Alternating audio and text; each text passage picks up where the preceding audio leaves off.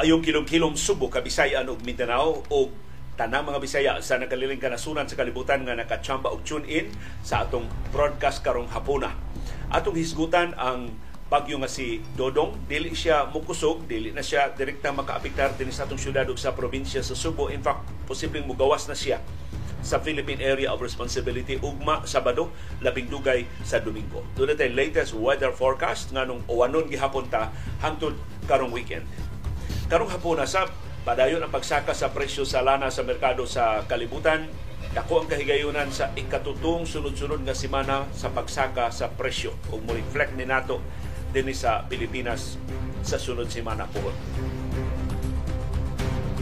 Karong hapon na sa ang landslide na hitabo diha sa Bukirang Barangay sa Buhisan sa Cebu City dunay ipabakwit in town ng mga malupyo ingon man ang nag-alboruto sa bulkang mayon ni samot kagrabe ang kakiat ang kalihukan sa bulkang mayon karong hapon na sab ang pasangil nga si Finance Secretary Benjamin Diokno nagpakaroon ini ng ligdong o buutan pero gipasangilan siya nga ni maniobra sa pagkatudlo siyang anak nga babae diha sa Board of Directors sa Asian Development Bank.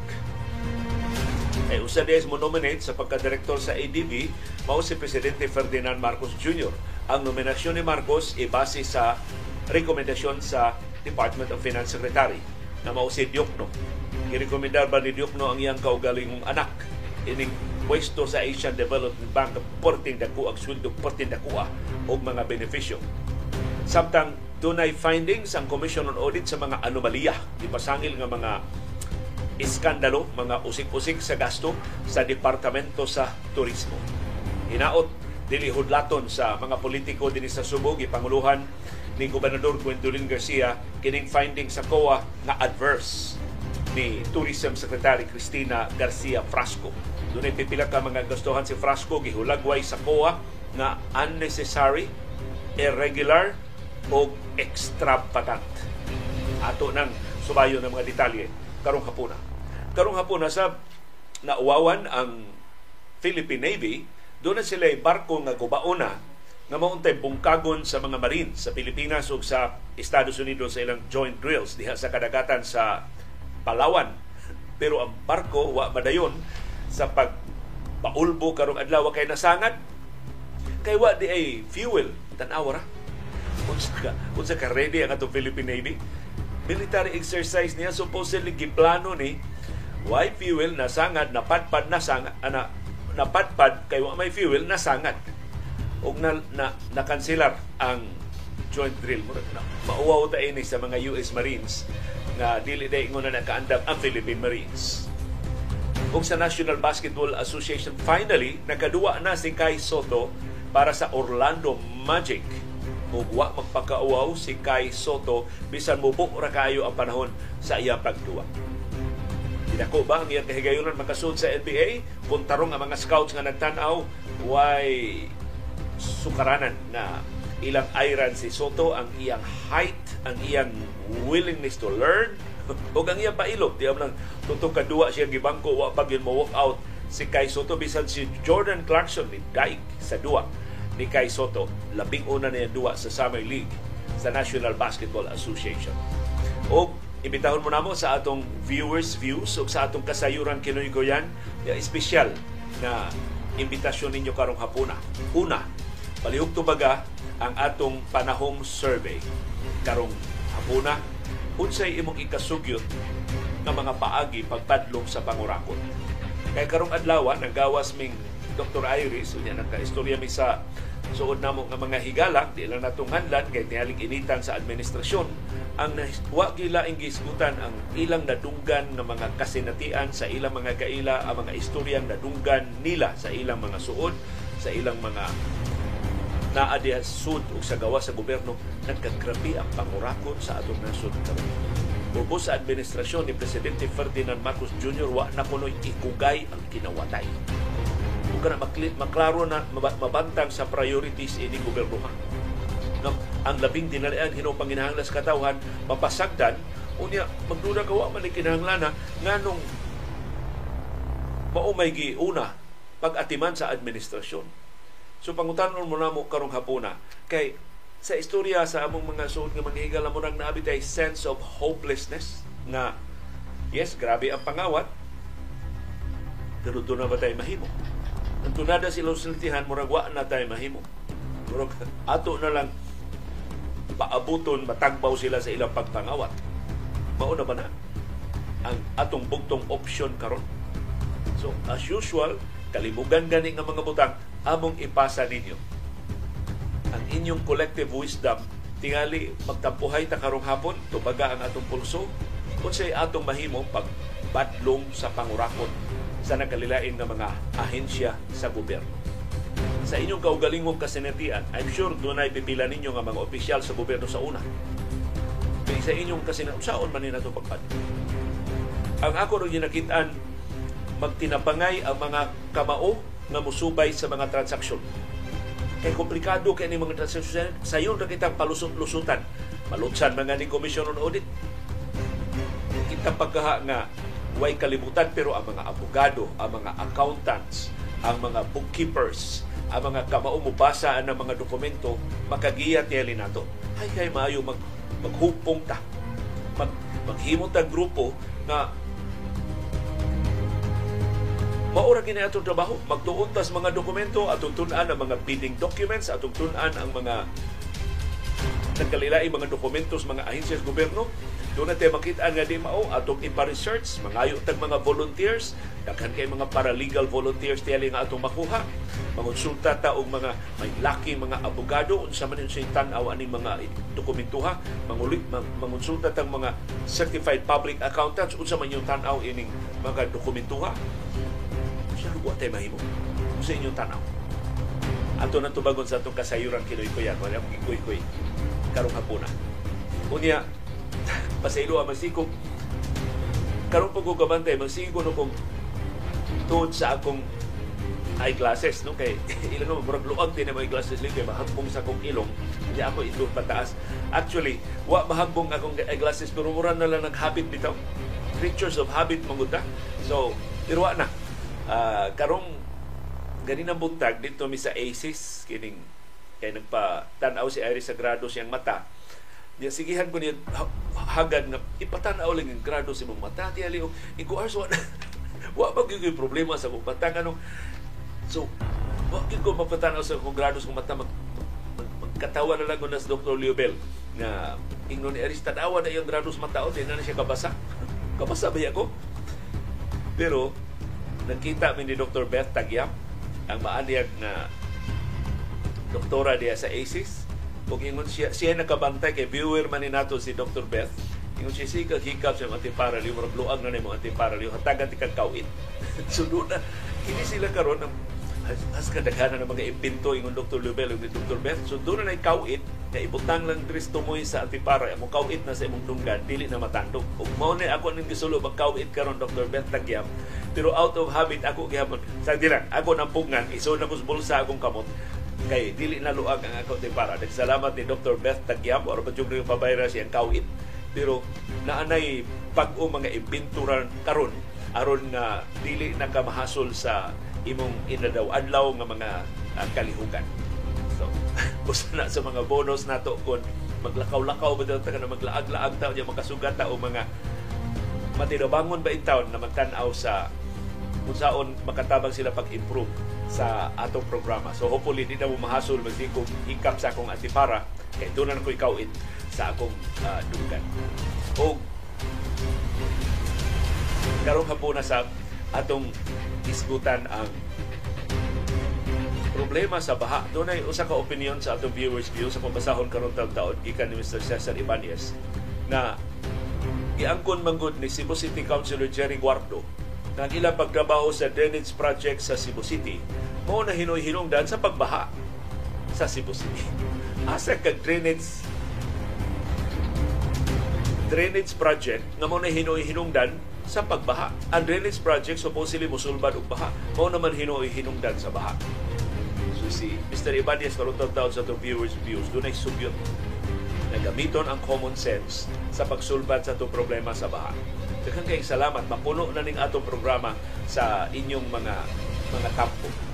lain ninyo nga mga tampo nga mahimo dunay nisugyot nga Leon, pwede mi mo suggest o mga topic sa imong survey?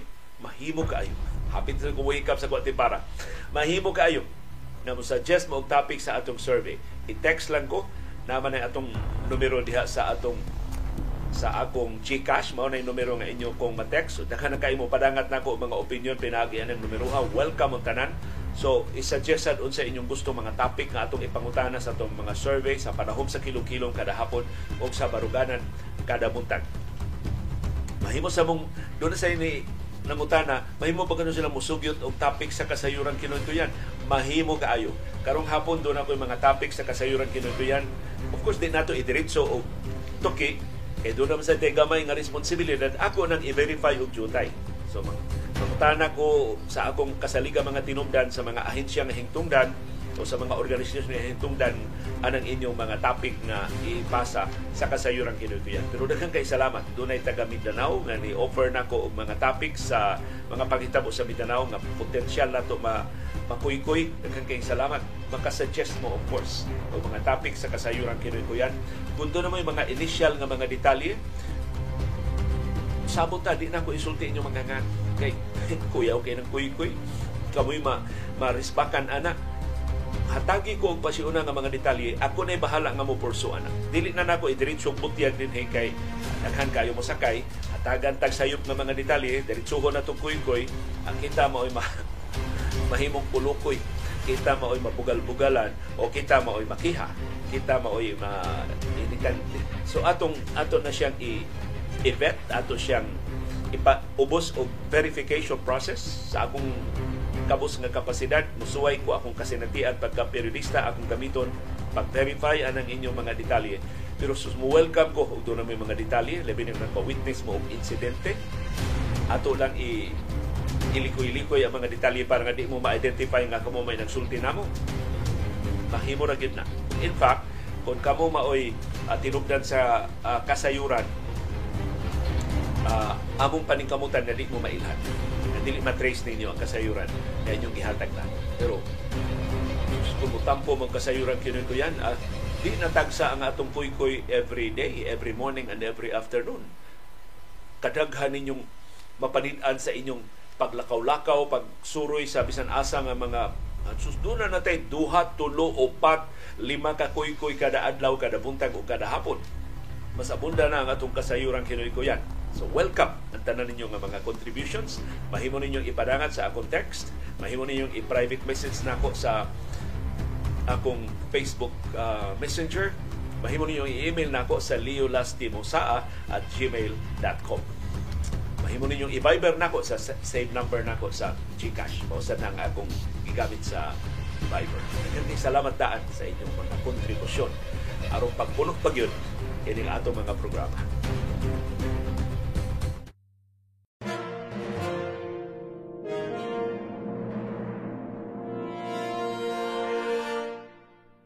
Kumusta man ang atong kahimtang sa panahon? Alas 3 karong hapon nakit-an sa pag-asa ang sentro sa tropical depression nga si Dodong. Naa sa kadagatan sa Lawag, Ilocos Norte. Palihog ayaw na lang mig pangutan-a nganong ang bagyo na amang gyud sa Ilocos Norte. Ang teritoryo sa pamilyang Marcos? Di mi ka explicar ang ang ka, ang kinaiyahan na lang yun. Mao'y makatubag anang inyong kakuryoso. Nganong gi hapitan mo yung teritoryo sa mga Marcos ining bagyo nga si Dodong. Ang kinakusgan nga hangin sa tropical depression nga si Dodong 45 kilometers per hour. Duol sa tunga-tunga. Ang iyang pag-unos moabot og 75 kilometers per hour. Wa tay direktang epekto nga mapatigan sa bagyo nga si Dodong. Dinis ato sa Subo ug sa Kabisayan.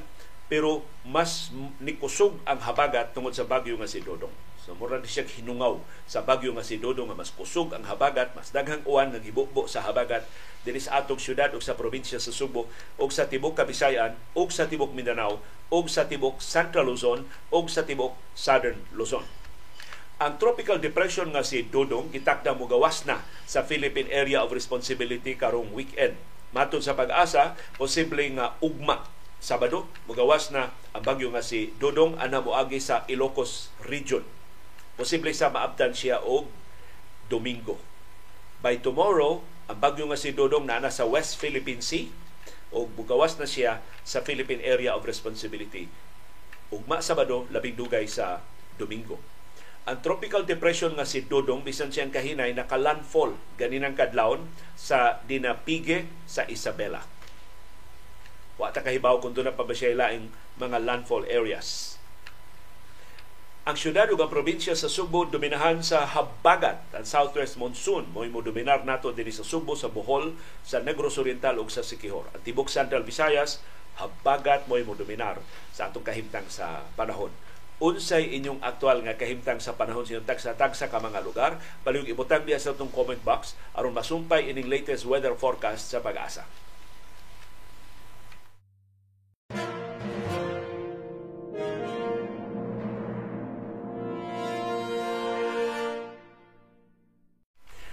Dunay pagdahili sa yuta nga nahitabo sa Cebu City sa Bukirang Barangay sa Buhisan. Ipabakwit in town ang upat ka pamilya na naapektuhan sa landslide diha sa sitio Langob sa Barangay Buhisan sa Cebu City. Tungod sa kusog kay nga bundak sa uwan kagahapon Huwebes mao'y gibasol sa pagdahili sa yuta. Nahitabo ang pagdahili sa yuta alas 6 ganinang buntag sa karong adlaw way na angol atol sa pagdahili sa yuta pero duha ka mga panimay ang naguba. Gani dunay mga haligi sa mga panimay nga nangabali o nihagsa gyud tungod sa pagdahili sa yuta. Apektado nga mga pamilya gipapakwit na sa barangay hall o gihatagan na sila og hinabang sa barangay o sa Department of Social Welfare and Services DSWS sa Cebu City. Ug mao ni tradisyon sa DSWS sa Cebu City nga angayantang mapagarbuhon nga mga sukuanon. Why lo, laing local government unit nga ingon ini ka consistent. Duna gani mga katalagman sama sa sunog simbako, landslides, paglinog, bagyo ug uban pa nga mga katalagman ang DSWS ready gyudayon nga mohatag og mga pagkaon ngadto sa mga biktima. Na labing importante kay simbako nasunugan ka og asa man taong kaglungagan, asa man in taon kamukaon, na ay libre na pagkaon gikan sa Cebu City government sa first three days human sa katalagman. After sa first three days, hopefully, mahatagan na mo og mga hinabang para rehabilitation aron inanay na mo maka barug sa inyong kaugalingon ng mga tiil, doon na mo kusina nga kahigayan in sa inyong pagkaon. So, daghan salamat sa Department of Social Welfare and Services. Gisugdan ni ni Kanhi Mayor Tami Osmeña. Ni Banos na lang si Mike Rama, ni Banos si Anhing Mayor Edgar Labella, napalik si Tami Osmeña, balik na sab si Mike Rama, wa gyud maundang kining nindot nga programa o hinaut dili na lang ni apilan o politika i-institutionalize na lang gini bisan kinsa pay mayor sa Cebu City ang gihimo sa Department of Social Welfare and Services o ginaut sundo ni sa uban nga mga local government units nga immediately after a calamity ang mga biktima makasiguro gyud nga doon na sila init nga pagkaon, doon na sila hinabang nga pagkaon sa unang tuto ka adlaw human sa ilang pagkabiktima sa mga katalagman.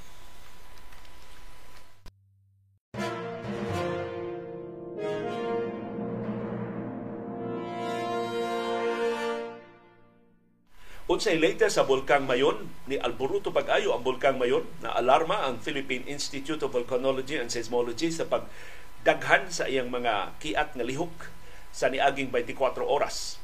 Nakarehistro ang Bulkang Mayon og lima ka volcanic earthquakes og 361 ka rockfall events gikan sa alas 5 kadlawon kagahapon July 14 hangtod sa alas 5 kadlawon karong adlaw July 14 from 5 a.m. July 13 to 5 a.m. July 14. Ang bulkang mayon doon say pito ka mga pyroclastic density currents o PDC. Kining PDC mao ni ang sagol sa mga fragmented volcanic particles o mga hot gases o abo nga mag lumpa og patighog sa gikas baba sa bulkan mayon padung sa ubos.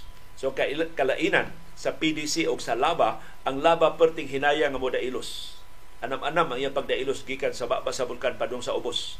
Maabtan siya o pila ka kilometro. Kini PDC sa usa ka pamilok muhu mahagbong siya gikan sa ibabaw sa bulkan padung sa kinaubsan nga bahin sa bulkan usay mo latay pa ngadtong pila ka kilometro gikan sa bulkan mayon mao ni ang labing kahadlukan nga bahin sa pagpadayon nga pag-alboruto sa bulkan mayon kay kon magka-build up ning PDC mudako siya pag-ayo unya mo paspas pag-ayo ang iyang lihok hilabihang inita ining PDC matunaw ang tanang maagian ini ang iyang gikusgon posible mo abot og 700 kilometers per hour. Di kang kalikay. Perting kusuga ini. So likay na lang yung gandaan. Ang iyang kainiton, posible mo abot og 1,000 degrees Celsius. So why punuas kahoy, why Pinoyanan makalahutay sa kapaspas o sa kainit ining pyroclastic density cluster o PDC sa bulkang mayon. Maunay bantayan pag-ayo o daghan ang mga PDC sa niaging 24 oras maunay apil sa gibantayan sa Philippine Institute of Volcanology and Seismology. So palihog sa atong mga pangaliya atong i-apil ang mga biktima in town sa katalagman sa Bulkang Mayon. Kay lisod kay ning klasiha sa katalagman na laygay.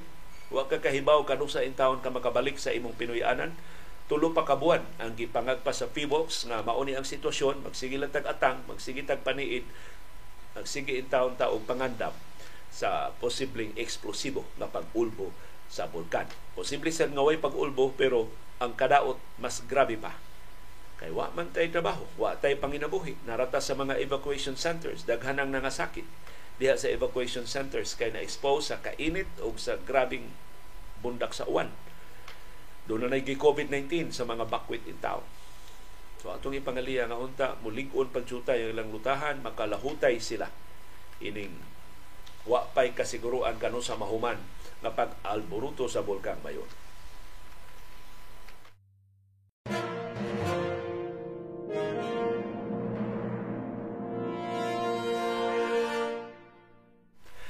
Ang di maayo balita karong hapuna mao paday nga pagsaka sa presyo sa lana sa world market. Dako dako ang pagsaka sa presyo sa lana sa unang mga oras sa trading karong adlaw Biyernes.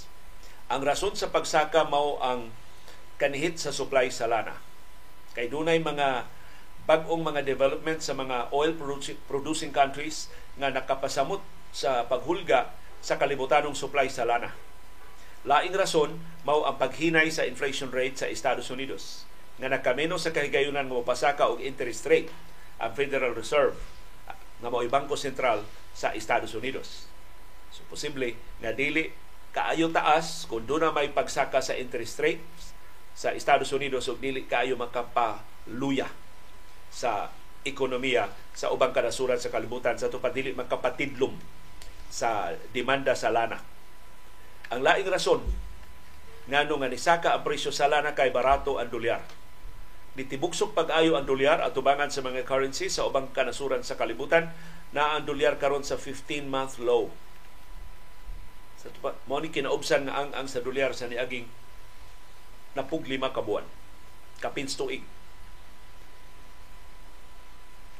Ang presyo sa lana sa merkado sa kalibutan gitakda nga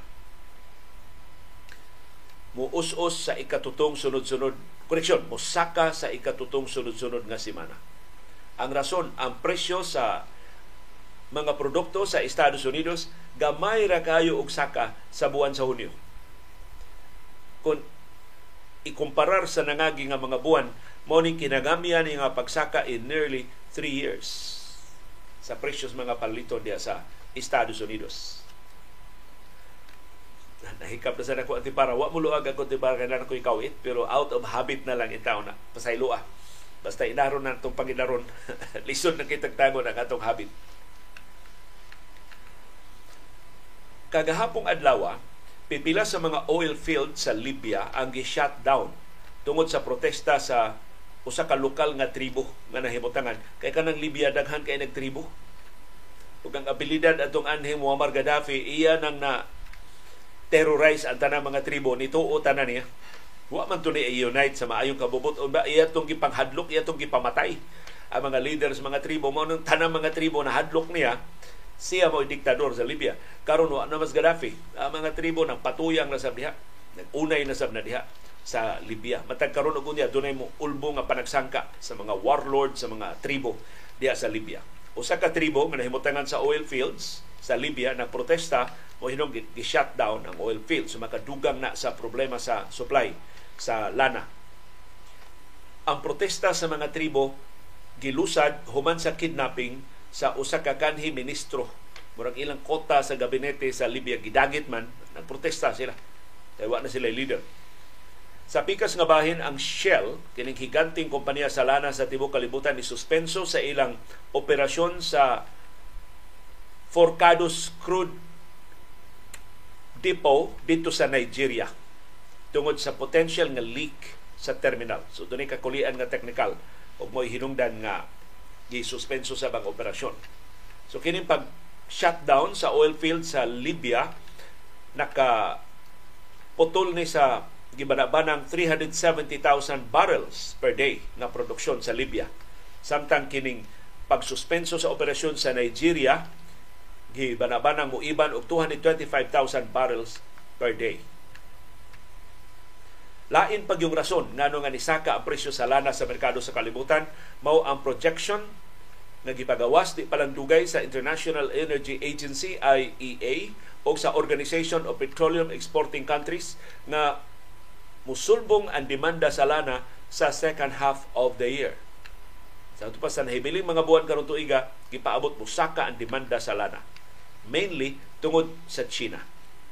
In fact, ang projection sa OPEC moabot og kapin usa ka gatos ka kada baril ang presyo sa lana sa di pa matapos kining tuiga kung magpadayon ang paghuyang sa US dollar. So mao na ang dili maayong balita ni Saka ang presyo sa lana sa merkado sa kalibutan o kung matinuod ni mga forecast padayon mo saka sa nahibilin nga mga buwan karong tuiga. Kitay magsagkiig kay mumahal na sab ang mga palaliton, mumahal na sab ang plitihan, daghan kaayong maapektuhan kung mumahal na ang krudo ug ang gasolina.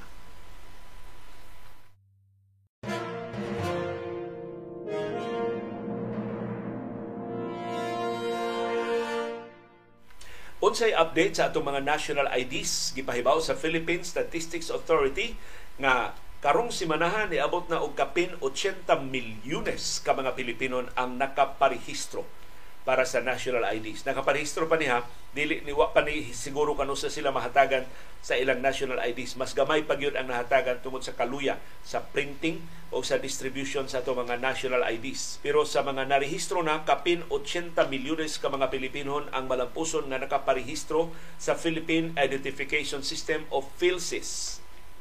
Sigon sa Philippine Statistics Authority nga ang dakong bahin sa populasyon. 80% na sa or almost 80% na sa populasyon sa Pilipinas ang rehistrado na sa National ID System. Sa ato pa, ang Philippine Statistics Authority, ang Bangko Sentral ng Pilipinas ug ang Philippine Postal Corporation musud na sa final stages sa registration sa mga Pilipinon. Kaya kilang irehistro man gid ang mga Pilipinon sa paghingusog sa printing abot nga nawa pag mo improve ka ng printing o pag improve sa sa distribution but magdugang batang mga kartero mo employ na bata o mga private couriers kay ang PhilPost kung mo isaligan perting dugaya gyud siyam siyaman ang mga national IDs una mo abot ngadto sa mga hingtungdan sa akong kaugalingong kasinatian sa among kartero diri sa konsolasyon sa amihanang Subo natanggong ang akong national ID og unom ka buwan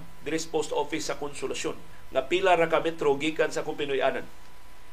Duol ra kay ko sa post office diri sa Konsolasyon.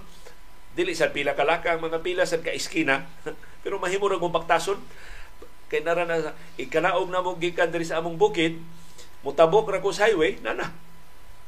Ang post office sa Konsolasyon, duol kaayo. Kung ako, anya andar ba akong baktas, sa nagtrabaho pa ko sa ABS-CBN sa una, pero naabtan og unom ka buwan ang akong national ID nga natanggong diha sa post office una na abot diri sa akong Pinoy ana. Nagsige na lang kong reklamo dinhi sa atong programa una pa na pati anti elite taga Philpost nagkarakara sila og pada dinhi sa akong national ID. Sa diyang diha na to sugyot nga ireklamo na sila liyo sa Civil Service Commission. Kaya Civil Service Commission dunay facility nga mususi sa inefficiency o sa incompetence sa mga ahensya sa gobyerno labi na sa mga frontline agencies like PhilPost. So hinaot ma-improve ang sistema aron nga kining kapin 80 milyones na nga nakaparehistro mahatagan silang national ID sa labing dali nga panahon ug ang nahibilin nga 113 man ta so nahibilin nga mga 30 million kapin ka mga Pilipino madasig sa pagparehistro sab sa labing dali nga panahon kay dasig sab ang distribution sa national IDs labi na kung ma-illustrate na gyud ang benepisyo sa mga national IDs kay samtang doon na pa magreklamo nga ang ilang national IDs nangalaksi ang mga dagway ilang national IDs wa tuuhi wa i-honor sa mga bangko o ubang mga financial institutions murag makakontribute na sa kaluya. Nagkaroon at taga Philpost at taga Philippine Statistics Authority sa mo nag-apas sa mga magparehistro sa unang bahin sa registrasyon kami intay maglinya partitaas sa linya una may narehistro karon ang PSA na nag-apas kay gipulan ng mga tao sa kalangay sa ilang proseso sa pagparehistro para sa National ID System. So, mudasig pagbalik ang rehistrasyon kung mapakita nga tos katawhan nga mapuslanon ang national IDs ug ang national IDs mas paspas na nga maapod-apod ngadto sa dugay ng narehistro. Naabta ng usa, duha, tulok ka tuig nang narehistro wa pa maabti sa national ID sangtod karon.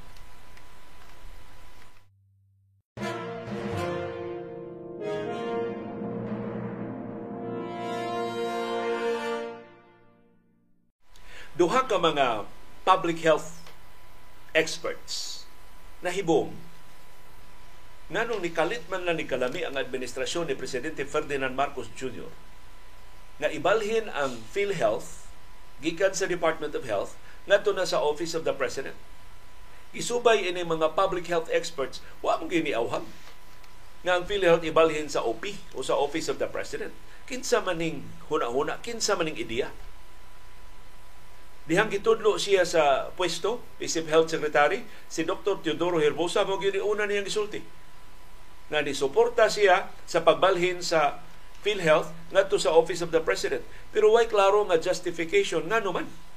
Unsa may problema sa PhilHealth karon o sa DOH na posibleng masulbad kung ibalhin siya ubos sa Office of the President. So, para ining duha ka mga public health advocates, mura ni og solusyon na naguna sa problema. Ang sakto gid nga proseso kung dunay problema mangita tag solusyon kini nakakita sila og solusyon ay ha pa sila wa pa sila kakita og problema wa may problema na nakita ng PhilHealth Of course, na problema ang PhilHealth, kawatan diha taga PhilHealth, nausik ng pondo sa PhilHealth, dugay kay mobayad, mobayad sa legitimate nga mga claims sa mga ospital ang PhilHealth, daghan kay problema ang PhilHealth. Pero sa pagsulba na na ibalhin sa Office of the President. Di ba mosamot lang hinuon ang problema? So, matod ini mga public health advocates ang iyang i-justify ang pagbalhin sa PhilHealth gikan sa Department of Health ngadto sa Office of the President. Una, kinsa may nag-awhag ini? Kinsa man ning ideya? Nitumaw ning ideya ha, sa panahon pa ni kanhi Presidente Rodrigo Duterte. Nigihingusgan karon sa administrasyon na ni Presidente Ferdinand Marcos Jr. Pero wa gyud justification, why rason ngano nga ibalhin ang PhilHealth gikan sa DOH ngadto sa Office of the President. Ikaduha, unsa may mo improve sa PhilHealth? Kung kuhaon siya gikan sa DOH, iba, ibutang na siya ubo sa Office of the President. Mas competent na ba siya? Mas mo honest na ba ang PhilHealth? O mas makawatan hinon ni PhilHealth? Patakdan kakawatas malakan niya. O ikatulo, how will this address the concerns of PhilHealth now, today, as of the present. For example, kanang kadugay sa PhilHealth mo bayad sa legitimate na claim sa mga ospital. Nakagasto ng mga ospital, na atiman ng mga pasyente, na discharge na gani ang pasyente, na ayo ra sa ilang mga sakit, pero ang claims sa ila sa gasto sa ospital pag atiman, pagtambal sa mga pasyente, natanggong sa PhilHealth sud na sa daghang mga buwan sud sa daghang katuigan. How will the transfer of PhilHealth from DOH to the Office of the President address that concern? Wow. Why justification? So, makapahibong tinuod sa mga nahibaw yun sa natad kay Imsog nga naman unsa may ma-accomplish, unsa may makabuot kung ang PhilHealth kuhaon gikan sa DOH ug ibalhin sa Office of the President. Na nagbalik-balik na ta ang pangutanaha, doon na nay nangahasog tubag. Ang PhilHealth dako kay kwarta. Binilyon ka pesos ang pundo sa PhilHealth kada tuig. Gawa sa binilyon ka pesos nga igahin sa General Appropriations Act para sa PhilHealth, ang PhilHealth dunay binilyon ka peso sa mga kontribusyon gikan sa Philippine Amusement and Gaming Corporation, PAGCOR, o sa Philippine Charity Sweepstakes Office, PCSO. Mao ba ni gikaibgan sa Malacañang? Na kung anha na sa Office of the President, ang Office of the President doon na excuse sa pagpanghilabot ining ponduha Kay kini ba yung administrasyon, administrasyon na way ikugay sa pagpahimus sa katugdanan. Usa pa lang sila katuig sa Malacañang, abunda na kaayo tao mga timaan nga nakitaan nga di sila managana pag usik-usik sa katawhan unsay ilang bisag unsa na ilang mahuna-hunaan Di sad sila mahutdan og excuse ngano nga way kwarta para ayuda, way kwarta para sa labing tinalian nga mga painahanglan sa atong nasod o sa atong katawhan. So tabang tagbantay ini. Hang mag-ihap ta sukad pagsugod sa Marcos administration kapinas tuig hangtod karon wa pa sila kapresentar og bisan usa na lang kalinya nga justification sa pagbalhin sa PhilHealth gikan sa Department of Health ngadto sa Office of the President.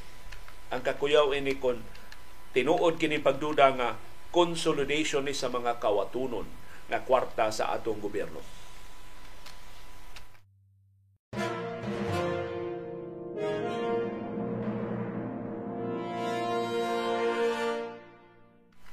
Ako nakuganggo ining balita pagkabasa nako ini karong hapon. Gipasanginlan si Finance Secretary Benjamin Diokno nga ni maniobra sa pagkatudlo siyang anak nga babae sa Board of Directors sa Asian Development Bank o ADB. Gipasangilan si Diokno ni gamit sa iyang influensya aron nga ang iyang anak nga babay matudlo sa Asian Development Bank Board of Directors. O dunay sukaranan ang pagduda nga dunay conflict of interest kini pagkatudlo sa anak ni Diokno diha sa ADB board. Ang natudlo mao si Charlotte Justine Diokno Sikat. Direktor na siya sa Asian Development Bank ADB since last year. Wa ta kahibaw ini pero gibisto ni karong adlaw ni Jarius Bundok atong paboritong kolumnista sa Philippine Star. Matod ni Bundok nga si Diokno mao ang Philippine Governor sa Asian Development Bank, isip Finance Secretary So nilingkod siya diha sa Asian Development Bank isip gobernador o sa mga gobernador sa Asian Development Bank.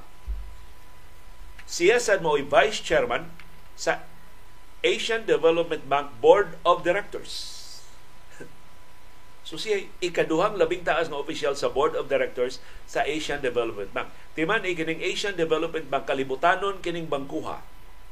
Nag-focus din sa Asia pero niya magbase sa Pilipinas ni as Pilipinas ang headquarters sa Asian Development Bank. Mano dako kay tingog ang Finance Secretary ug presidente sa Republika sa Pilipinas. So unsay trabaho sa Vice Chairman sa Board of Directors sa Asian Development Bank nga mao si Finance Secretary Benjamin Diokno usa siya sa mupili sa mga direktor o sa ilang mga alternates. Unya nakasud sa Board of Directors sa Asian Development Bank ang iyang anak nga babae. Wa na lang gilain. Wa na lang giparintihay kining administrasyon na. Kining pagka-direktor sa Asian Development Bank dili ni government position. Dako kinig sweldo di ni subject sa salary standardization law sa gobyerno. Ang proseso pagtudlo sa mga sakop sa Board of Directors sa Asian Development Bank ang presidente si Ferdinand Marcos Jr. mo'y mo nominate sa mga kandidato pagka-direktor. pinasikan sa endorsement sa Finance Secretary. Sa ato pa, ang proseso hilabihan ka pabor ni Diokno.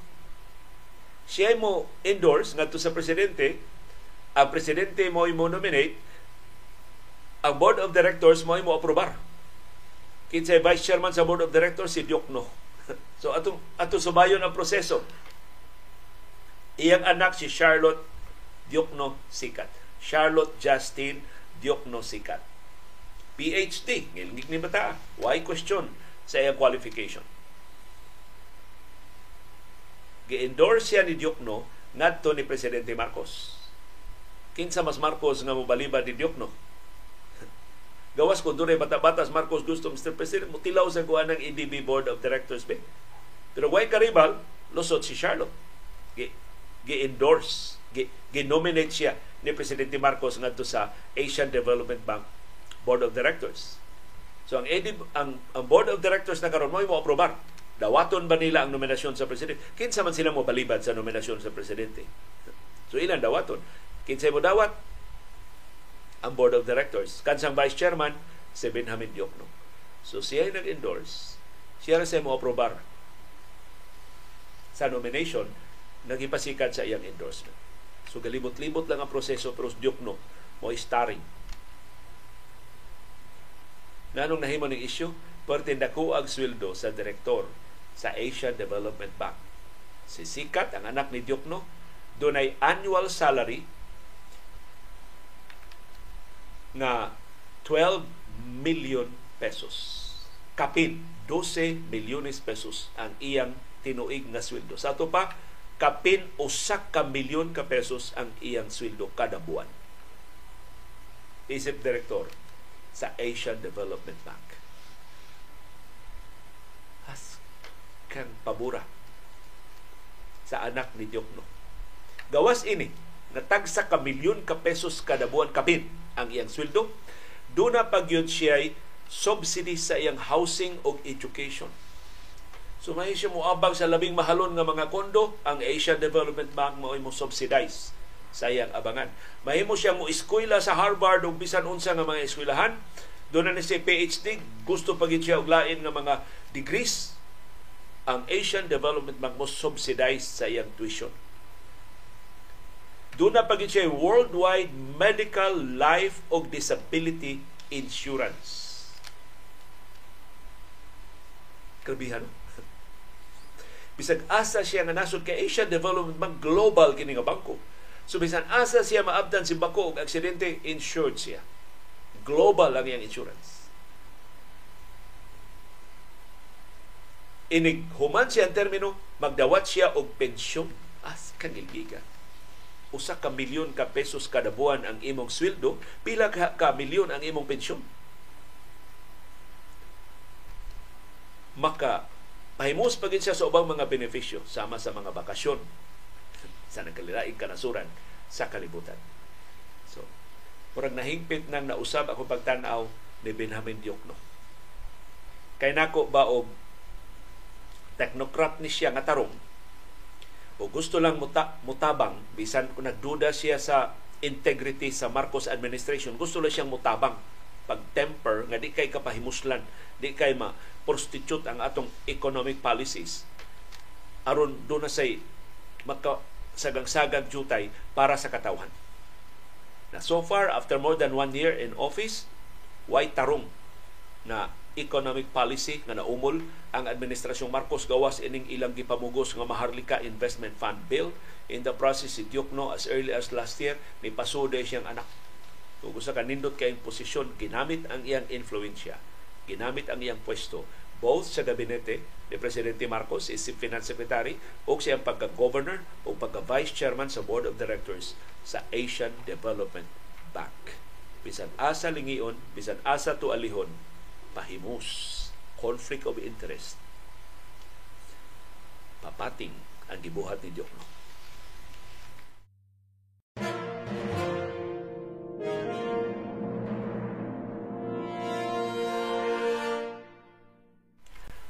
Doon na findings ang Commission on Audit mahitungod sa Department of Tourism.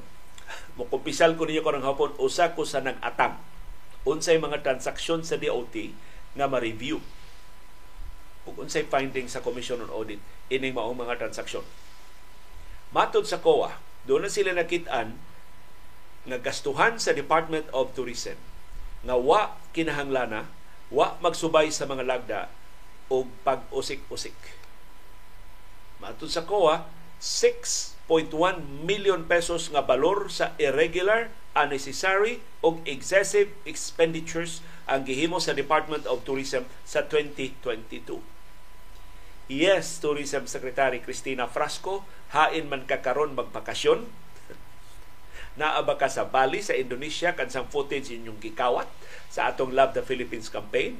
Naaba mutug pa imong aeroplano sa Switzerland kansang footage gikawat sa sa Love the Philippines campaign. O naaba ka sa Thailand imong gitan-aw ang mga mangingisda maubag itong footage nga inyong gikawat para sa Love the Philippines campaign. Bisan asa ka nahimutang sa kalibutan. Nagsige kag advocate og love the Philippines pero pagbakasyon sa imong pamilya ikay naguna-una og leave the Philippines mauni ang finding sa Commission on Audit sa inyong mga transaksyon. 6.1 million pesos ang nakitaan sa kuha nga inyong giusik-usikan. Inyong gigasto nga wa musubay sa mga lagda. Ug inyong gigasto nga wa kinahanglanan ang kinatibuk ang kantidad na nausik sigon sa COA DS Department of Tourism 6 million 159,038 pesos and 16 centavos. So di ka kapasangil namo Secretary Frasco nagbuot-buot COA figures ni ang among gitamdan. Matod sa COA, kining gasto sa DOT nga 6.1 million pesos kapin contravene existing government rules and regulations nilapas sa mga lagda sa gobyerno or deviated from standard procedures on disbursement. Ni, ni Sukway, ni Simang sa naandan ng mga paagi sa pag sud o mga transaksyon. Hikap sa ko sa katibara. Nakaapiktar sa kabalido ining maong mga gastuhan. Ang Commission on Audit nihimo og definition. So ato ni subayon kay technical ra ba kay daghan kay abogada ang mga Garcia. Ila dayon ni technical ang Commission on Audit. I'm sure ila ning questionon ang Commission on Audit. Kay para nila santa gina si Cristina Frasco, di gyud na makahimo og sa butang-butangan na ganin nagsa si Frasco bisag kuha pa butang-butang og sa sabutahi na gisabutahi ang mga Garcia. Mao mao na linyas mga Garcia. Gadagan nasuya sila political base sa Subo. Kung hilaptan si Cristina Frasco, bahalag siya nagpakauaw siya ang kaugalingon sama siya ang paglusad o kinupya nga slogan nga Love the Philippines o paggamit og footage nga di mao, sabutahin na sa mga Garcia din sa Subo. Nag-isog kay Governor Garcia ni ingon, don't mess with us. So niya ang definition sa Commission on Audit. Unsa may irregular, unnecessary, o excessive expenditures. Kung nabalaod nun pa ni, mauning bahig segmenta nga definition of terms. Ano man kasinabtan na ita? Number one, unsa may irregular expenditure. Expenditure incurred without adhering to established rules, regulations, procedural guidelines, policies, principles, or practices that have gained recognition in laws. So mauna, sa laktod ang irregular expenditure mga gasto nga wa musubay sa mga lagda. Number two, unnecessary expenditure. Expenditure that are not supportive of the implementation of the objectives and mission of the agency relative to the nature of its operation as well as expenditure not dictated by demands of good government and those the utility of which cannot be ascertained at So mao ni ang definition sa unnecessary expenditure. Mga gasto nga wa masubay sa tahas sa ahensya. Wa kinahanglana sa ahensya. Di makaayo sa katawan. Number three, excessive expenditure. Unreasonable expenses or expenses incurred at an in immoderate quantity, an exorbitant price, expenses which exceed what is usual or proper, as well as expenses which are unreasonably high and beyond just measure or amount. So, mo definition sa excessive expenditure, gasto nga nasubraan ra. So niya gi-enumerate sa Commission on Audit unsa man ang irregular expenses sa DOT sa tuig 2022. Number one, 168,500 pesos for transportation allowance claimed despite having assigned or actually using government motor transportation. Kinsay guilty ani? Ang Secretary of Tourism. Si Cristina Frasco, matod sa COA, ni kubra og 168,500 pesos siyang transportation allowance bisag duna siya sakyanan sa gobyerno. Kining transportation allowance makuha lang ni kunwa kay sakyanas gobyerno. Nagsakay-sakay kag sakyanas gobyerno. Ug kubra pa jud kag transportation allowance grabihan naman sab nimo Secretary Frasco 168,500 pesos ang transportation allowance imong gikubra bisag naa kay sakyanan sa gobyerno.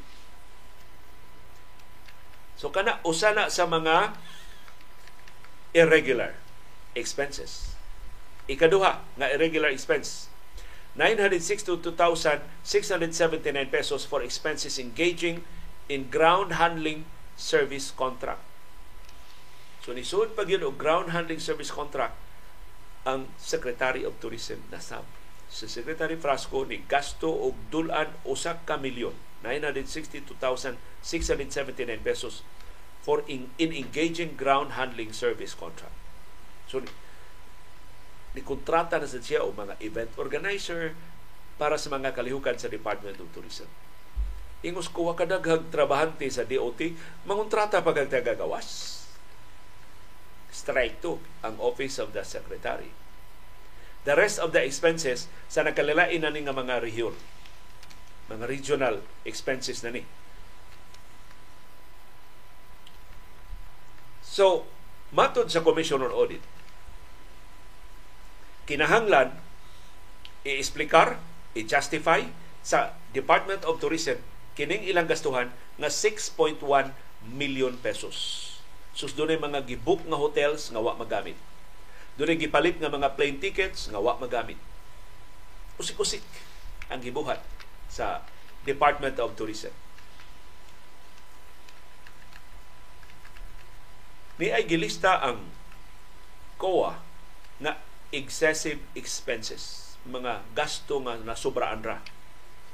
260,575 pesos for procurement of tour operator. DOT ka, mangita pag tour operator.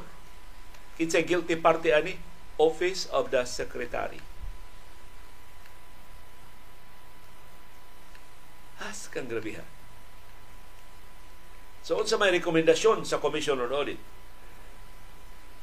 Usa sa ilang rekomendasyon mao nga ang Secretary of Tourism mo demand og full refund sa kantidad nga irregular, unnecessary o excessive in nature. So 6.1 million pesos pataplan sa Commission on Audit sa Office of the Secretary o sa mga regional offices sa Departamento sa Turismo. Kung dili mataplan, i-disallow sa Commission on Audit. So paninglan si Secretary Frasco o mga opisyal sa dito, iuli ka ng kwartaha kay irregular, excessive, o unnecessary ang inyong mga gigastuhan.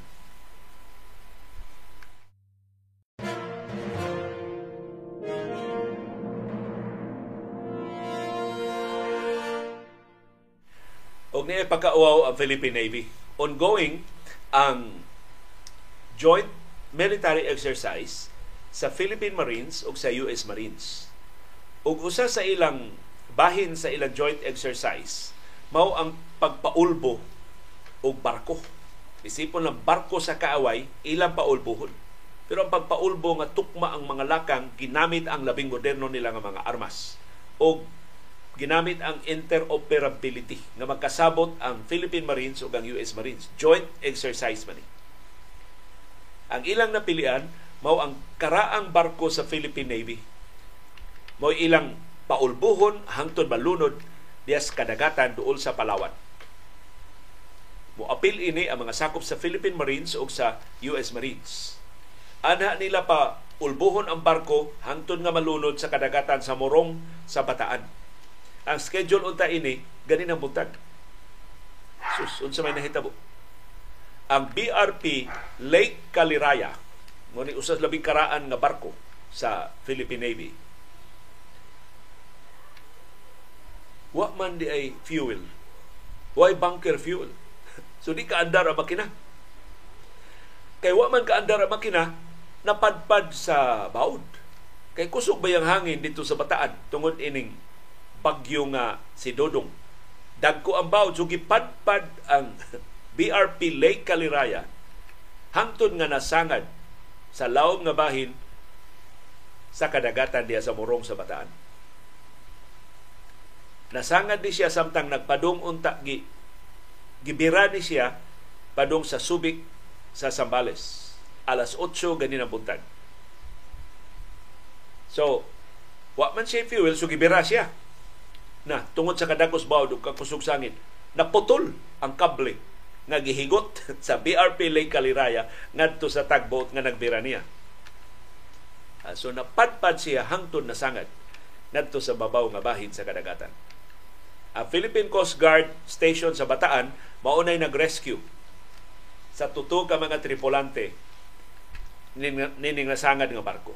Mangita sila paagi usa o makalutaw nig balik o magamit sa operasyon sa Philippine Marines o sa US Marines. Gipahibaw sa armadong kusog nga di madayon ang joint military exercise tungod sa bad weather. Pero actually, tungod sa nasangad nga barko. Kauwaw. Joint military exercise ni so na schedule na ning daan, napangandaman na ginuta ning daan, ngano man sila kahuna-huna in town og butang og fuel sa barko.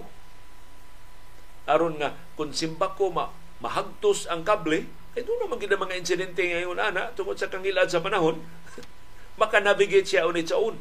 Kung dili siya mapadpad, dili siya masangad.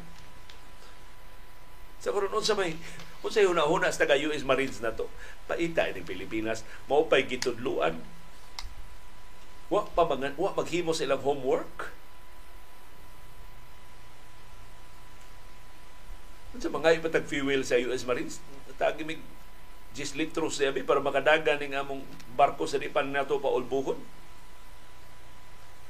So usanis mga usahay kini mga mga wa pa abutan nga mga hitabo maoy makapalili nato sa tinuod nga state sa atong mga ekipo sa atong readiness sa atong kaseryoso pagpanalipod sa atong nasudnong seguridad.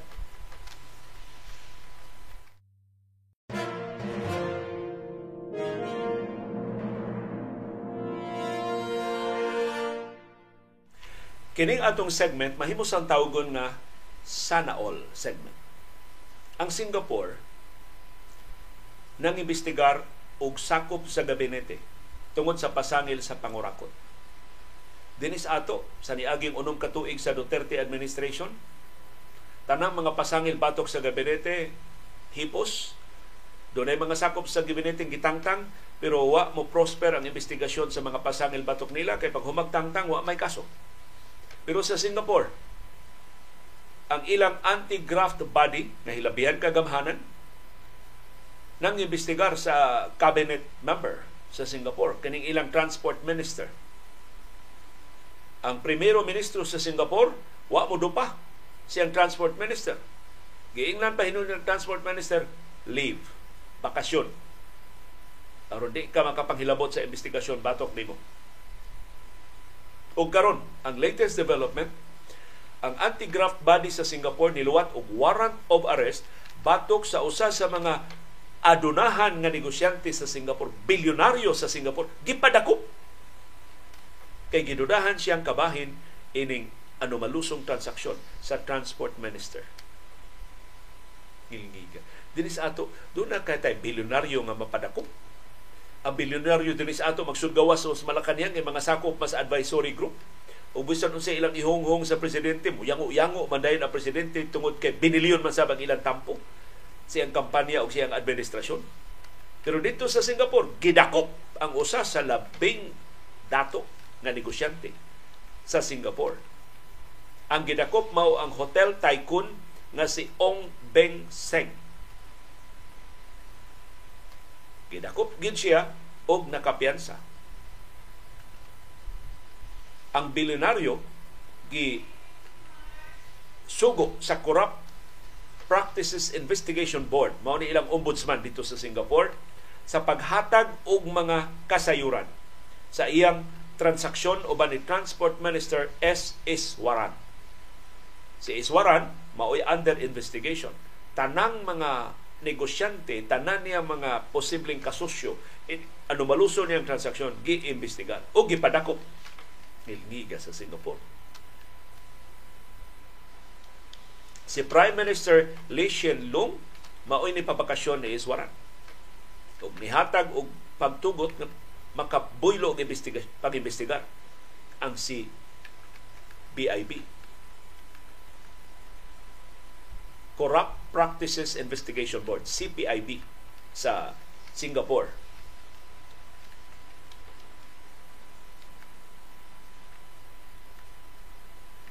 Ang Hotel Properties Limited mao ni kompanya ining ONG mao ni pahibaw sa iyang pagkadako. Siya ay managing director ining Hotel Properties Limited. Ni piyansa na siya og 100,000 Singaporean dollars. Akong convert sa exchange rate sa Singaporean dollars o sa Philippine peso, moabot og 4.1 million pesos ang piyansa. 4 milyones pesos ang piyansa. Kapin ni Ong aron siya maka gawas. Kining iyang kompanya mo itag-iya sa Four Seasons Hotel o sa Hilton Hotel diha sa Singapore. Ug na siya mga property sa Australia, Canada, Britanya o sa Estados Unidos. Si Ong Malaysian national pero Singapore permanent resident na. Siya maoy nakakuha sa Formula 1 Grand Prix diya sa Singapore atong 2008. Ang iyang pribadong kompanya nga Singapore GP o Singapore Tourism Board ni-renew sa ilang kontrata pag-host sa F1 race hangtod sa 2028. Mao ni gitan-aw ni Presidente Ferdinand Marcos Jr. Sekreto niya biyahe dito sa Singapore. Si Ong gilista sa Forbes o siyang asawa nga 24th ika-24 nga labing dato nga negosyante sa Singapore sa niaging tuig. Si Ong nga kapin 70 anyos na kay nakapiyansa naman gitugutan nga makabiyahe padung sa ubang kanasuran sugod karong adlaw Biyernes pero gi sugo nga isurrender ang iyang passport ngadto sa CPIB ang graft body sa Singapore inigbalik niya sa nasod. Sana all madutlan sab sa balaod diri sa ato sa Pilipinas. Bisag bilyonaryo bisag sakop sa gabinete bisan unsa ka dako og ranggo sa gobyerno.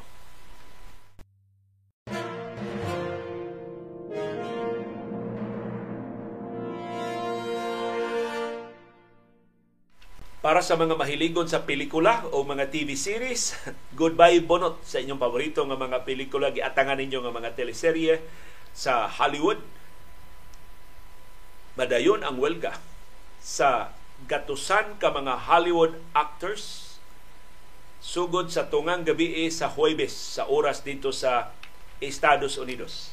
Purag utong tutok na sa atong oras din sa Pilipinas. Sugod na ang ilang welga.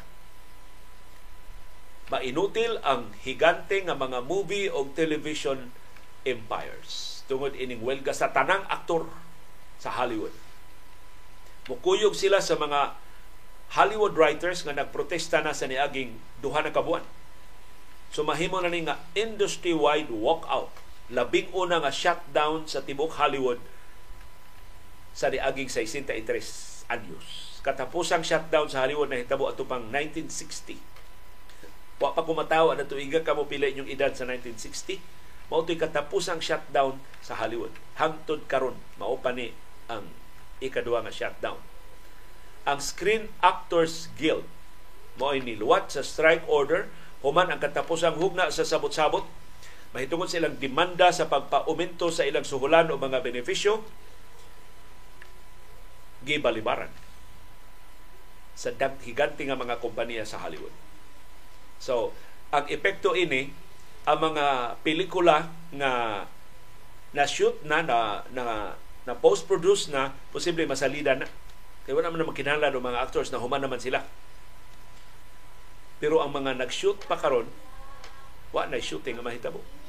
Ang mga TV series na gihimo pa pagkakaroon, wa na. Wa na may mga actor. Wa na may mga actresses na mo appeal. So muna epekto sa welga sa Hollywood, sa shutdown sa Hollywood. O wa gid siya maapektahi sa shutdown sa Hollywood si CB. Mo ni nakanindot ini mga linalang sa kalibutan sa ni CB na way labot anang atong mga concern sa kalibutan. Ang CB lang yun, doon na siya kadua. Dili hilabtan ng iyang duwaan na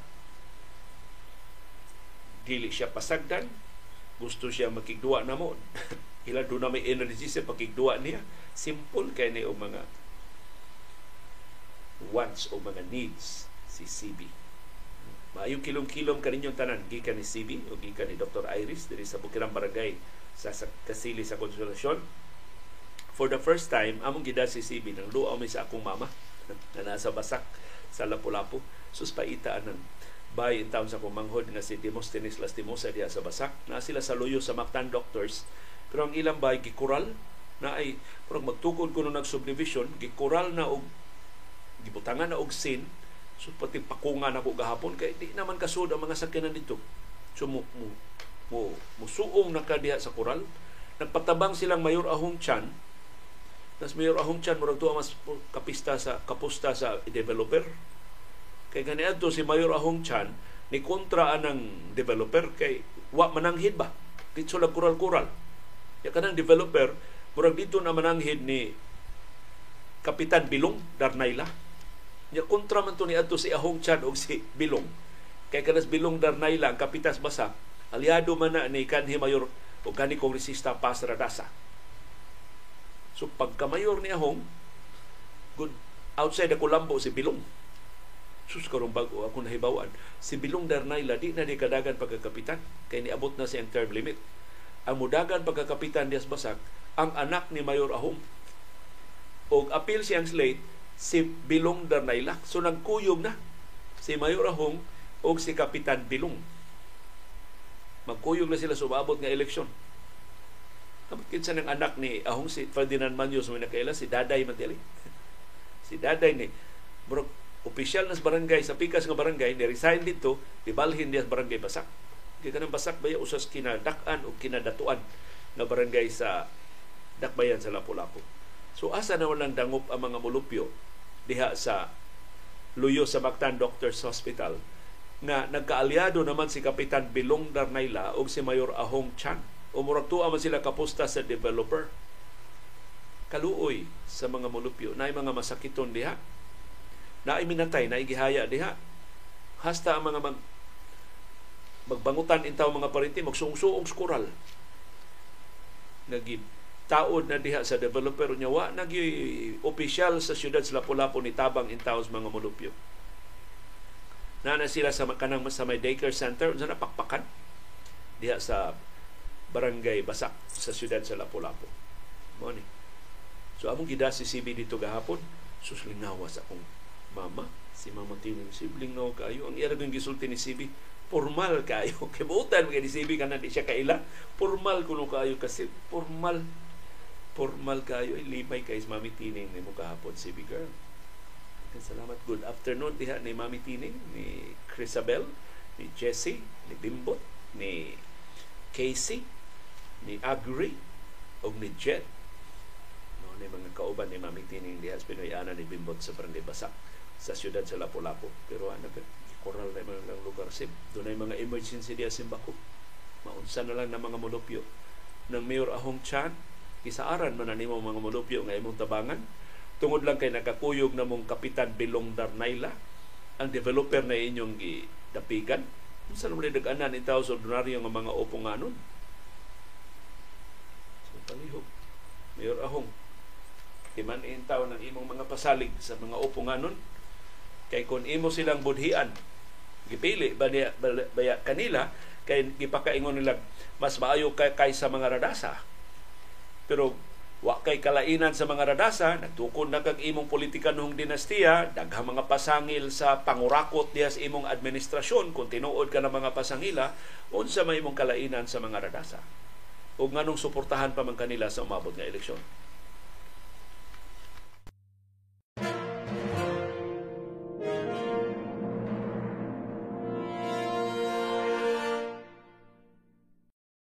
Sa National Basketball Association human sa tuto kadua nga gipalaway lang si Kai Soto nakadua na gid siya finally sa NBA Summer League 2023 si Kai Soto gitawag na sa head coach sa Orlando Magic.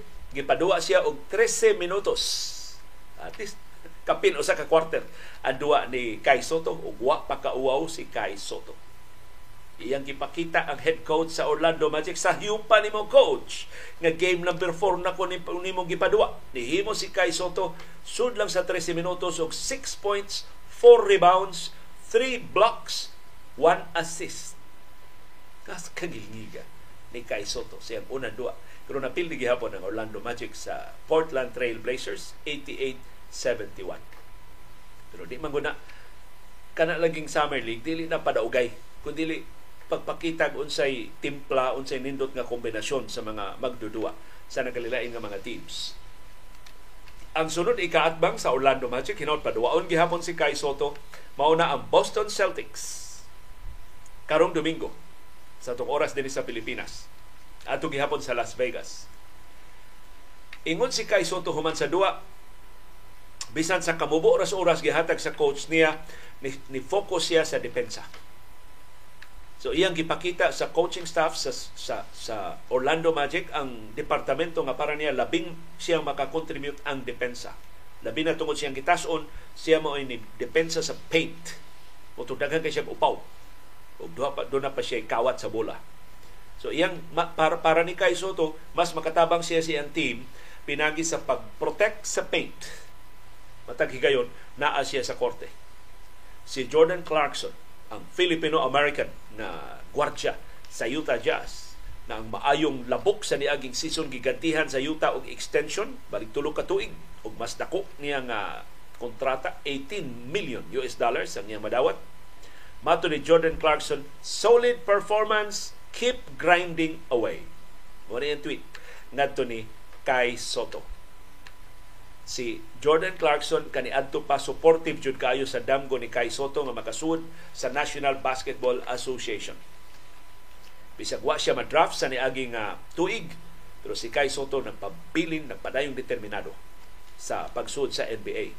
Si Kai Soto o si Jordan Clarkson gitakda nga magkita ini kahuman na sa ilang commitments diya sa Estados Unidos sa ila ng pagkuyog sa Gilas Pilipinas para sa FIBA World Cup unya na sa sunod buwan.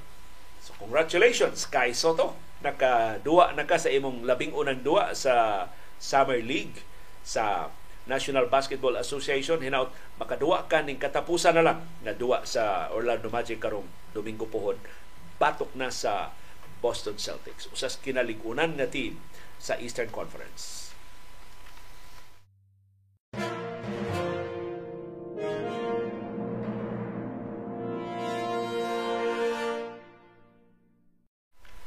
Sa pagpahibaw ni LeBron James nga mobalik siya sa Los Angeles Lakers ug sa iyang ika-21st na season sa National Basketball Association aniya ang mga records nga posibleng iyang ma-break. Una, points, rebounds ug assists sa iyang pangidaron nga 39. Sa iyang 20th season, sa niaging season, si LeBron James nag-average og 28.9 points per game. Kung iya nang mapadayon sa sunod nga season, why makaamba sa iyang performance. Why 39 years old nga makapaduol ni LeBron James. Si Karl Malone ni average of 20.6 points sa 2002-2003 season. So diyan 39 anyo siya. Si Michael Jordan, diha 39 years old siya, ni average lang og 20 points per game. So malabwa na ni LeBron James, si Michael Jordan ug si Karl Malone kung maka-average siya og more than 20 points sa sunod nga season. Wa sa ilaing NBA player nga nag-average og 20 points at 39 years old. Og laing record nga maguba ni LeBron James sa sunod nga season, mamahimo siyang sakop sa exclusive club of three na 39 years old nga mo average og 33 or more minutes per game. Kay kini Lebron usay mo duwa gini 40, 48 minutos sa usa ka duwa. Ug kun mo average gyapon siya og 7 rebounds sama siyang average last season. Kuyog na siya ni Karl Malone, ni Robert Parrish o ni Tim Duncan na buktong player mag-average og 7 rebounds per game at 39 years old or older. O posible iyan na sang makuyog si John Stockton nga the only player nga mo average og 6 or more assists at 39 years old. Laing record nga posibleng mahimo ni LeBron James, 20th All-Star selection. Si LeBron James doon na 19 All-Star selections. O gawas lang kung ma-injured siya, mahimo siyang 20-time All-Star starter sunod tuig. Why laing player nga nakahimo sa All-Star team isip starter at 39 years old. All-NBA record. Si Lebron mo nagkupot karon sa record sa NBA nga most All-NBA selections. Doon siya 20 ka All-NBA selections. Nagsunod niya si Karim Abdul-Jabbar, si Tim Duncan o si Kobe Bryant nga tag 15 All-NBA selections. So nalupig na niya daan. Si Kobe, si Duncan o si Jabbar mapunan pag na next year or sa sunod na season. Posible sa si LeBron James makahimog bagong record sa NBA sa most minutes. Si Abdul Jabbar o nagkupot karon sa record nga most minutes played 57,446. Si LeBron James dunay 54,092 Gibiyaan lang siya ni Carmalone og 760 minutes. So posible iya malapsan si Carmalone sa sayong bahin sa sunod nga season. Free throws made posible nga makarecord sa si LeBron James ini. Siya ikaupat sa all-time free throws made list sa NBA. Doon na siya 8,087 ka free throws nga napasud. Si Karl Malone mo nangu sa listahan with 9,787 ka free throws made si Moses Malone o si Kobe Bryant mo'y ikaduha o ikatuto. Si LeBron James, nagukod ni Kobe Bryant, 291 na lang ka free throws made ni Kobe Bryant ang labaw ni LeBron. So dunay kahigayonan niyang maabsan si Kobe Bryant sa sunod na season. Defensive rebound. Si LeBron James, appeal sa top 10 NBA players nga nakalangkat og 9,000 ka defensive rebounds. Si Kevin Garnett, Mao'y nag-una sa listahan, doon ay 11,453 ka defensive rebounds. Si Lebron, number 10 sa lista, doon ay 9,001 ka defensive rebounds. Pasabot na kung mag-average siya og 7.1 rebounds per game, sama sa niaging season, iyang maabsan si Moses Malone o si Abdul Jabbar na ikawaw o ikasiyang sa listahan. Posible sab si LeBron James makahimog record sa three-pointers made Dili man siya elite shooter si LeBron James, pero ang iyang longevity mo ay nakapahimutan niya sa ninth sa overall list sa three-pointers made sa National Basketball Association. Doon na siya 2,261 ka three-pointers made. 21 ra iyang biya ni Jason Terry ug 29 ra iyang biya ni Vince Carter. So posible mosaka siya ang iyang rango kung mo average siya og 2.2 3 points shots per game sama sa iyang gi-average sa niaging season. Playoff three-pointers. Si Lebron ikatulo sa all-time threes nga nahimo sa playoff list. Ang nag-una niya maura sila si Stephen Curry o si Klay Thompson ang mga sinaligan sa Golden State Warriors. Kung si LeBron James makapasod og 40 three-point shots sa sunod nga playoffs, doon na siya 500 ka mga three-point shots nga mapasud sa playoffs.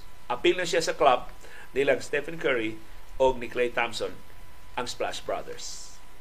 Field goal attempt. Si LeBron James naka-attempt og total 28,044 ka field goals. Gibiyaan siya og 263 ni Karim Abdul-Jabbar sa niaging season ni attempt si Lebron og 22.2 shots per game. Kung iyan nang mapadayon, iyan nang maapsan si Jabbar sa sayubahin sa sunod nga season. Total steals sa LeBron James ninth sa all-time steals list sa NBA. Siya ikasiyam nga labing kawatan sa tibok kasaysayan sa NBA. Uban ang 2,186. Gibiyaan na siya 21 ni Clyde Drexler. Sa ato pa, posibleng iyang maabsan si Drexler sa sayubahin sa sunod nga season. Ilabi na gana, napo ka-record sa NBA ang posibleng mahimo ni LeBron James kung madayon siya og duwa para sa 21st season next season.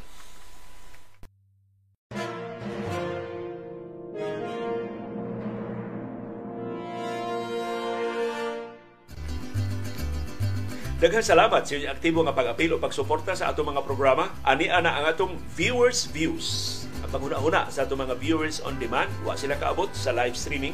Kung sa wa maapil ang ilang mga views diya sa atong comment box, atong i-highlight ang ilang mga opinion sa mga isyong natuki o wa matuki sa atong mga programa. Si Nestor Senisa, niingon kanang logo sa pagkor, mura man og dragon nga demonyo nga nag side view og elementary kaayo ang design kamahal nganong 3 million pesos man in taon ang gasto ana asa kuhaa iilad na sa intaon ang katawhang Pilipino. Si Josh Buzz niingon ang purpose sa lockdown as far as Duterte administration is concerned mao ang pagsemento sa ilang gahom pinagi sa una pagpaburot sa ilang kaugalingong bulsa o sa ilang alipore sama sa family. Number two, pag-subjugate sa mga tao pinangi sa pseudo martial law disguised as a health emergency measure. Ikatulo, ang pag-railroad o mga lagda to secure favorable positions for them in the 2022 elections and beyond. ABS-CBN's frequency and franchise could have could not have been taken had there been freedom of assembly. So kung na, doon pa'y kagawasan ang katawhan sa pagprotesta, dili to masira ang ABS-CBN. Neither would the Anti-Terror Act pass. Nindot sa ang iyang diagnosis nga kadtong lockdown ni Duterte ang tuyo at to dili pagluwas na itong ikan sa COVID-19 kung dili aron pagpalingkod pa sa iyang dominasyon sa atong pamulitika. O pagpangurakot pa sa nakalilain ng mga transaksyon. Si Marie Christine tuwa sa Australia niingon unsaon dili mabangkaruta ang Pilipinas ni atong pandemic? Ang gitudlo ni Duterte nga advisor sa IATF pulos general. Unsa may ika-advise sa general nga gubat man ang ilang specialization ana mas daghan pang sundao sa mga syudad o probinsya kaysa dito sa West Philippine Sea. Ang gisilutan ang ordinaryong mga Pilipino. In the meantime, ang mga Chinese nationals nagsigi og panghasik sa ato mga mangingisda sa West Philippine Sea. Pastilan, kawadyo'y swerte sa Pilipinas sa pagpili og presidente sa pagbiya na ni Noynoy Aquino. Si Vicente Bathan, niingon, auduna di ay toy management ang pandemya. Mura raman to monitor o niya ipang lockdown ang mga mga sakit o pangitag kinamahalan ng mga face mask aron mas taas ang bahin sa mga opisyal nga mga servants of the people. Mato ni Vicente Batan, ang tinuod nga management would have been to decrease in flow of the people coming from nations hit by COVID-19. Preparation of secure and fully equipped areas of separation of afflicted people in three levels in the barangays, cities, and provinces, regional and national levels study of the best way of intervention scheme and application of the same nationwide, coming up with ways of determining who are afflicted and ways of prevention, preventing the spread of the disease. All of these should have been in place before the first case would have been detected.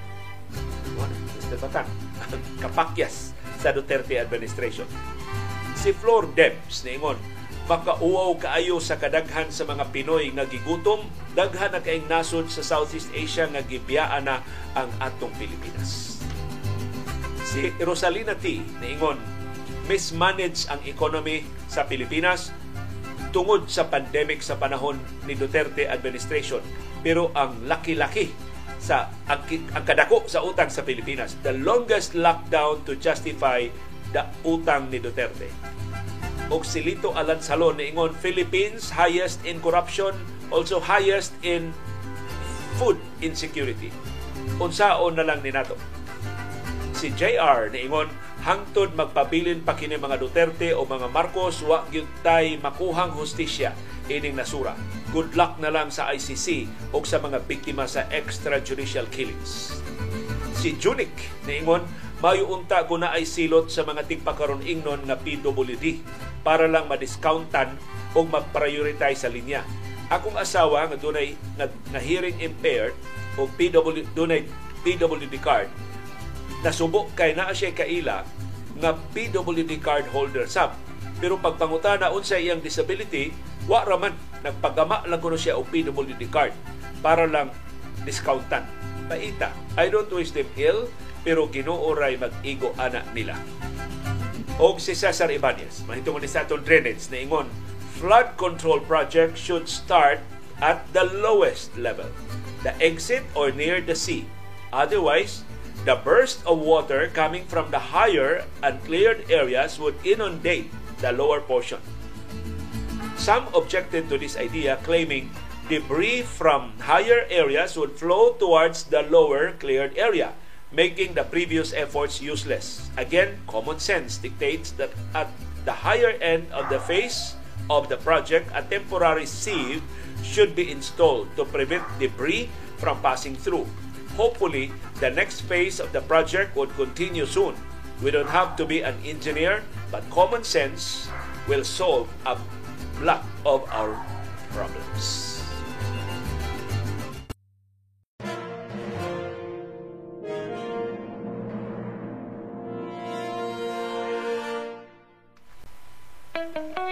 Doon ay daghang matang sa kasayuran. Doon ay kasayuran pinadailang, dali rang mahibawan. Doon ay kasayuran gitaguan, gilumluman, angayang kuy-kuyon sa katawhan. Kasayuran kinoy-kuyan. Bisan asa ka mapadpad mauray istorya nga imong madunggan. Nagkagrabi karon ang pangurakot sa kagamhanan. Ug sama sa naanda ni surrender na ang atong katawhan nga di mahitabo nga mapadlong ang mga kukhan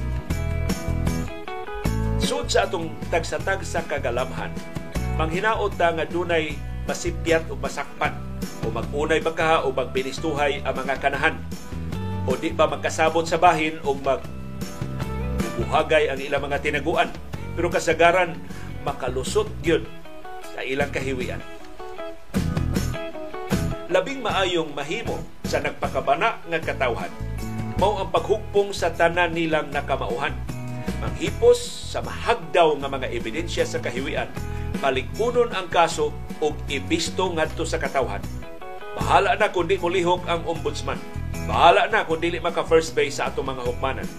Managana na og dugang pangawat ang mga nasakpan ug di na mangyugpos kung nahibaw na ang kadaghanan. Kamo, unsa may inyong baruganan? Unsaon man nato pagparaw ang mga kahiwian sa kagamhanan? Hugpos ba lang, musurrender na ba lang tandaan? Udo na mo'y mas maayo nga mga paagi nga nahuna-hunaan. Unay amo, gusto nga pakisayran. Nabuhay ta sa labing maayo nga mga ideya na atong mahugtan. aron atong mapadlong ang kahiwian sa kagamanan. Ilang gikawat ang atong poluhisan. Ilang giwaldas-waldas ang atong hinaguan. Dili na natong tugunan sa ta pagpadlong kinikilang kaibigan.